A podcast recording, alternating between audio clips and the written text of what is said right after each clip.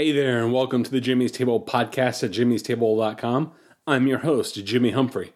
I'm curiously evangelical, politically homeless, and a dreamer of small things. On this podcast, I'm having conversations about the intersection of faith, life, and culture.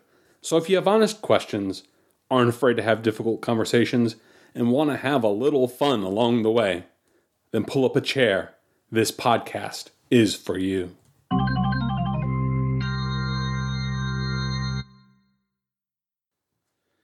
So, this past week, the prominent Southern Baptist minister, Beth Moore, announced that she was leaving the Southern Baptist Convention.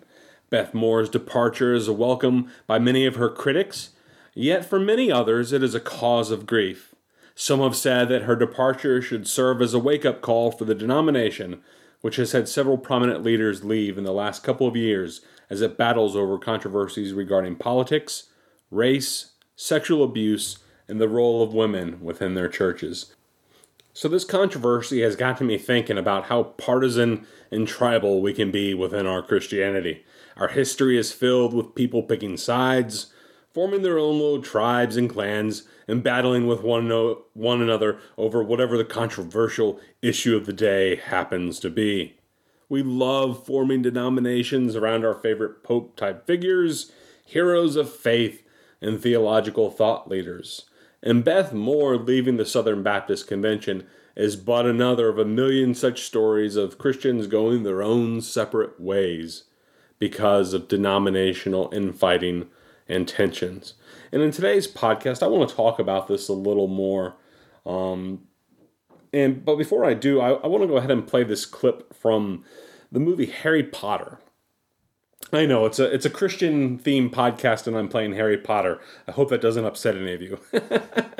uh, ho- hopefully, hopefully this doesn't cause you to flee my podcast if you're, you know, one of those folks.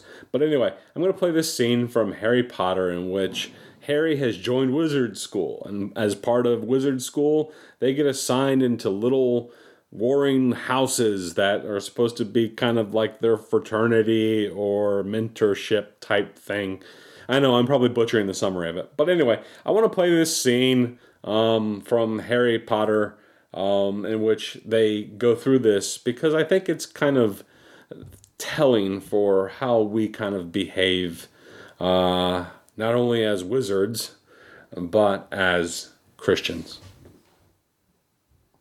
When I call your name, you will come forth.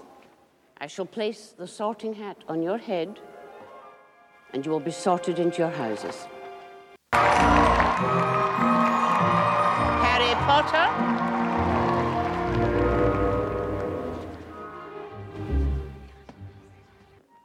Hmm, difficult, very difficult. Plenty of courage, I see. Not a bad mind either. There's talent, oh yes, and a thirst to prove yourself but where to put you? Not Slytherin. Not Slytherin. Not Slytherin, eh? Are you sure? You could be great, you know. It's all here in your head. And Slytherin will help you on the way to greatness. There's no doubt about that. No? Please. Well, if you're sure, better be Gryffindor! So I think we can all relate to that, right? There's just some groups that we want to be with more than others. it's that way in wizard school with Harry Potter not wanting to go to the one house and being relieved when he gets picked for another. He's just like anybody but that one group. There are an estimated 2.6 billion Christians in the world today.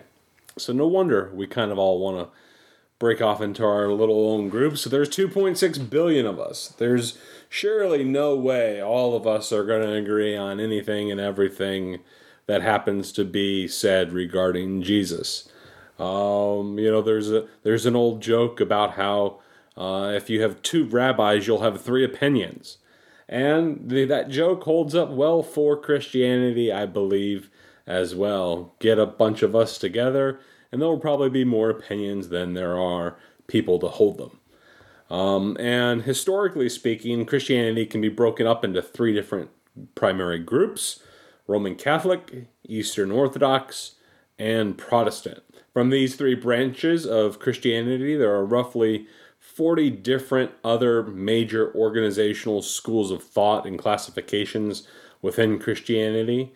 And then that further splinters off into many hundreds, if not thousands, of different other groups. Some of them just purely being groups that are just purely territorial, country specific in nature, um, but others representing, you know, their own denomination within that school of thought. Denominations in Christianity, they can be useful, I believe. Uh, they're useful in the sense that they provide a network of churches within similar theological convictions and practices with the means of associating and collaborating with other like minded people. These concerns, I believe, when you often have these sort of uh, overarching groups, this organized religion, as some people would like to point out, um, you know, I think they're mostly pragmatic and concerned. No church wants to feel like they're going at it alone. Nobody wants to feel like an island, and they all pretty much want to look to expand their particular flavor of Christianity into other parts of the world. And they wish to do so by organizing with other like minded individuals so that they can accomplish more together. As the saying in Proverbs goes, a cord of three strands is not easily broken, so, you know, instead of being one church out there by itself, by its lonesome, doing its own thing, you know, people of like minds start forming alliances and getting together um, and doing things together that ultimately I think do a lot of good. Um, we can sit here and harp, and I will harp a little bit today about denominations and some of the negative things associated with them. But I just kind of want to put it out there that I believe there's also a lot of good and fruitful things that happen as a result of these um, various joint efforts that individuals within the Church of Jesus Christ ultimately get together to do. But it's not all pie in the sky.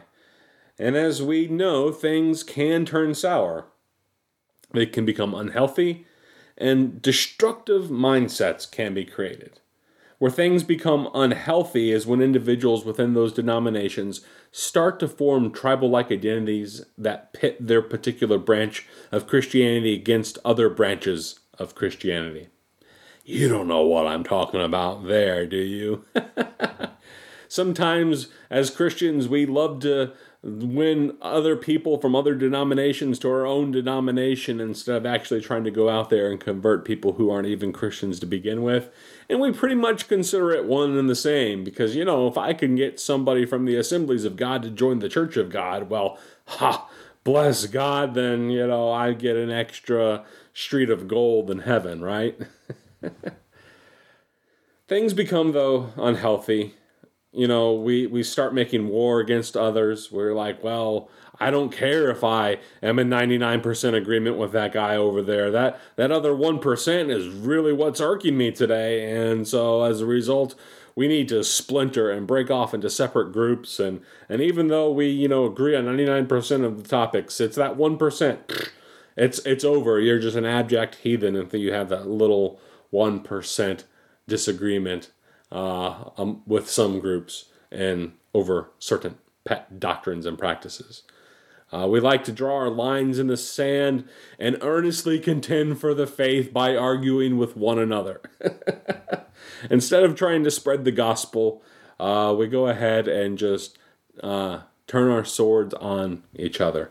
And petty little fights break out, factions form, unkind words are exchanged, especially on social media. Um, and before you know it, people say, hey, you know, I didn't sign up for this. This sucks. And they go ahead and jump ship. And then they go form their own little denomination from all the people that jumped out of the, the last ship. From this mess, new alliances are often formed, pet doctrines become codified, and new churches are established, and the process repeats itself over and over and over again.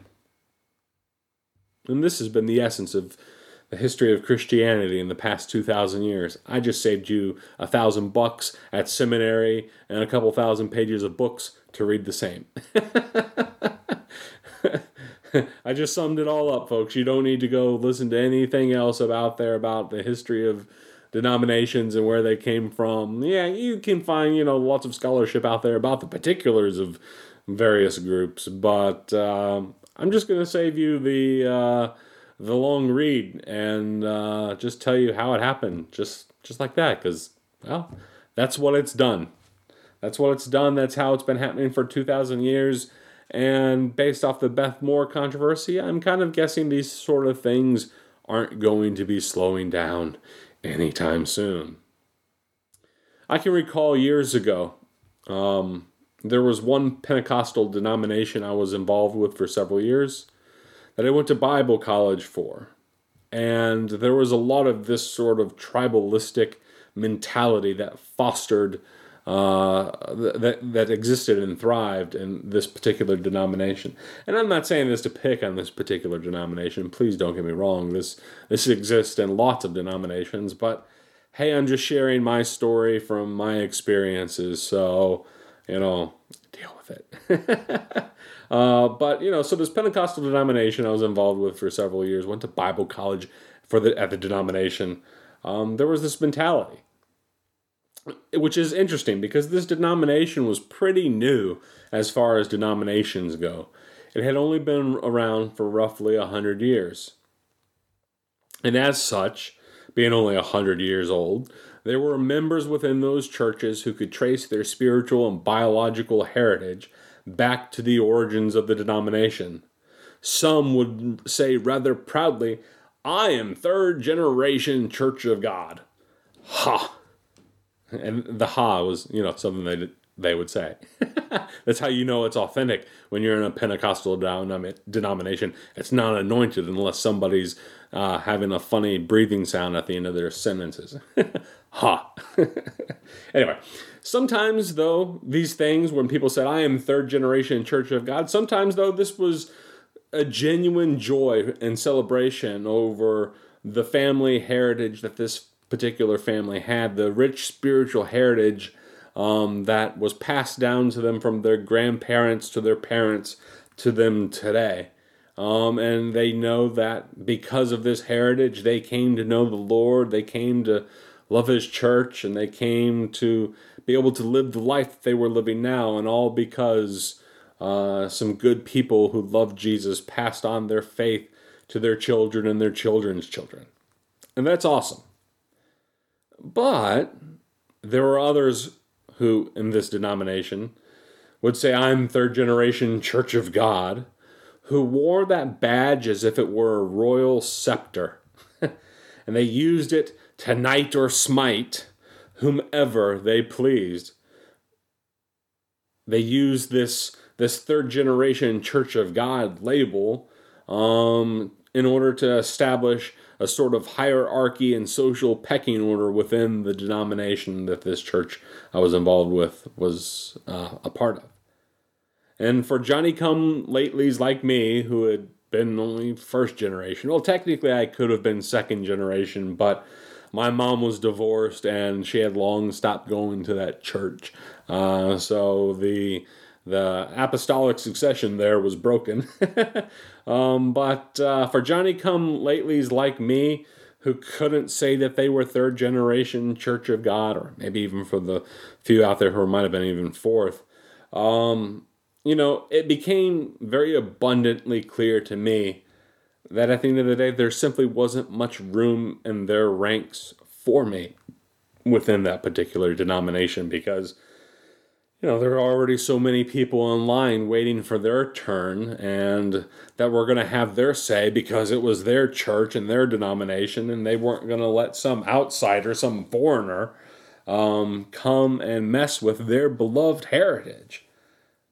So, you know, as a result of many things, eventually, um, I would kind of have to leave that denomination. I left on good terms. I didn't leave and uh, go to another church and with involved with another denomination because of any bad blood.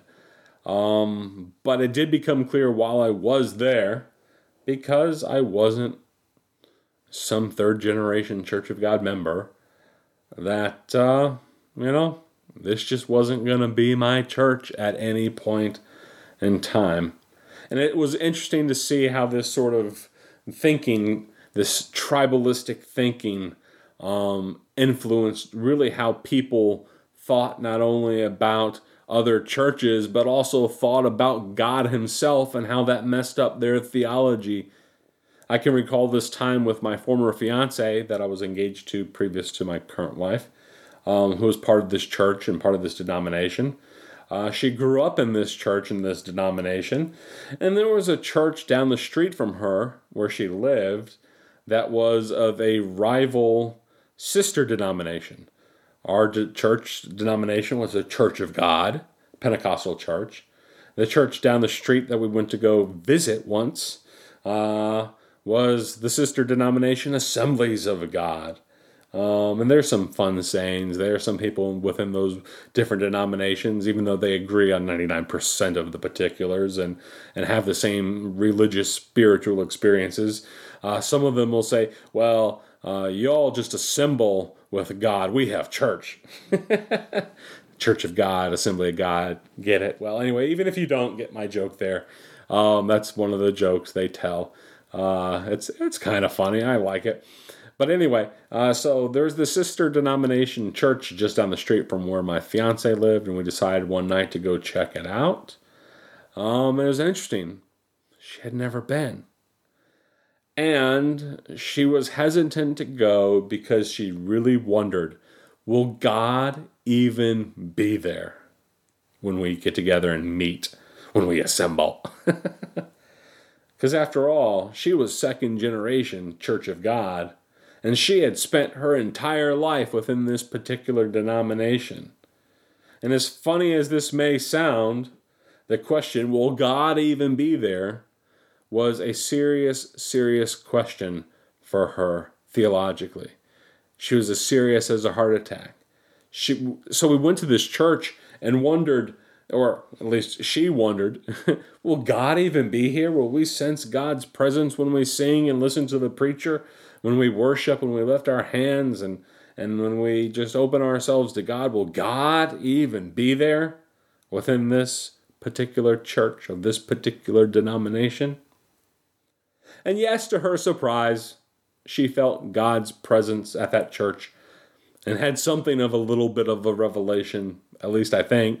Um, you know, that, hey, you know, God can be in that church over there just like he can be in my church where I go. An interesting revelation to have, and something I could probably, you know, spend a good deal of time making fun of, except for the fact that this is a legitimate crisis that this girl was having, and that many like her have had. They've wondered is God bigger than my denomination? Is God bigger than my particular branch of Christianity?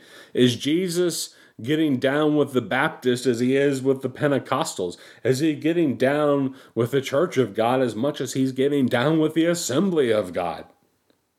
I don't know. Some people don't. Some people, they really feel like it's almost like a completely, not just a different denomination, but a completely different religion, as if somebody was worshiping some sort of Buddha statue or something like. There's just no way that those people over there could be Christians, even though they agree with 99% of the same things I believe and uh, practice 99% of the things I practice. It's that 1% of issue that's ultimately going to divide us and keep us from being able to be united in fellowship and faith and to experience God together. And in debating such questions, it never passes their mind to ever wonder, huh, I wonder if there were ever any Christians before my denomination ever came into existence. Were any of those people back then be Christians? And I would dare say, even within the denomination that I was a part of, um, that there would be some whose sense of spiritual heritage stops a hundred years ago. And it never occurs to them that before a 100 years ago, the church had existed for 1900 years, and that God got along fine without their particular denomination, without their particular pet doctrine, without their particular pet practice, without their particular theological hero. But never mind all that. And you know, ever since I became a Christian in my late teenage years, I've always looked for a place to belong in the church.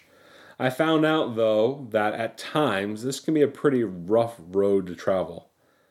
Not everyone is interested in you belonging. I know, that may come as a shock, but let me say it again. Within the Church of Jesus Christ, not everyone is interested in you belonging. I can remember a time when my wife and I were looking for a new church shortly after we got married.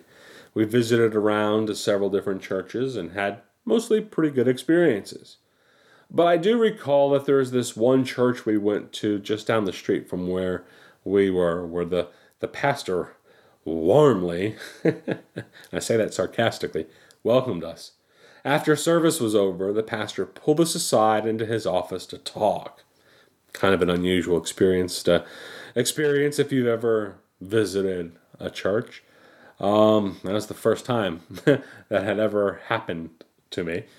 Uh, but after the service was over and he pulled us aside into his office to talk, he was going uh, over what the church was, who they were, who he was, what their background was. Um, but he wanted to make it very particularly crystal clear to us right at the get go, first time visitors. He wanted us to particularly know, even though it wasn't written on the sign outside the church, um, that their church was a Southern Baptist church.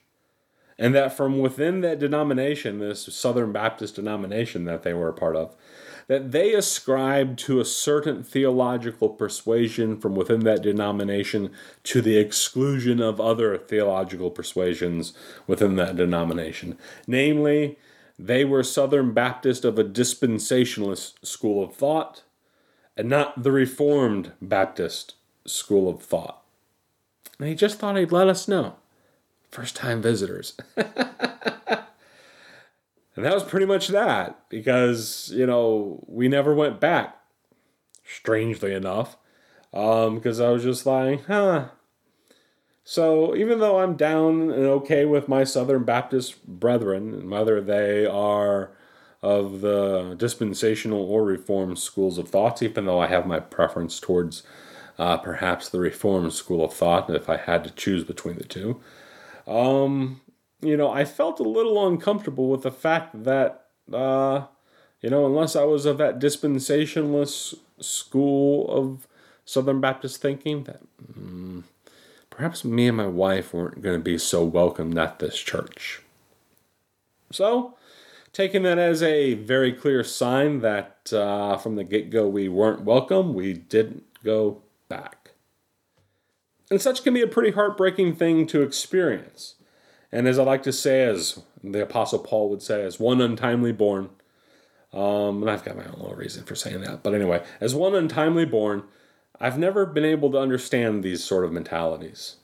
While I don't mind the church organizing itself into a larger, uh, larger umbrella organization and networks outside of the local church, I've just never been able to buy into the entire denomination thing. And by that, I don't mean I'm over here rooting for the non denomination denomination. Denomination. I just don't get the rampant tribalism, you know? I know it's a story as old as Christianity itself. I've been to Bible college, I've been to seminary, I've read the, all the thick books of what's happened over the past 2,000 years. But you know what's interesting enough? This this isn't just a recent phenomenon. This isn't something that's you know, just happening today. It's something that even existed in the Apostle Paul's day. When the Apostle Paul wrote his letter to the Corinthians, he noted that there were some factions forming among them. Some were saying, I am of Paul, I am of Barnabas, I am of Cephas.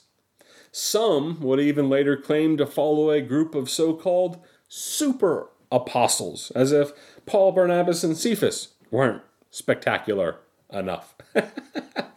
There's this group of super apostles that they liked more and thought, well, maybe we shouldn't have Paul over here so much. Maybe we shouldn't, you know, write keep a record of all his letters that he sends us because hmm, he's kind of taking us to school and we don't like it. We don't like this school that Paul has taken us to. We like this school of super apostles over here, so we're going to follow them. But anyway. with all that said, there's always been, there's always been from the beginning, a group of Christians who want to be only associated with other types of groups of Christians. And I don't know about you, but I just can't do that. I don't want to have my identity tethered to a certain denomination or sect within Christianity. I am not a denomination. I simply want to be a Christian where other Christians are. And why? Because I find Jesus in them all.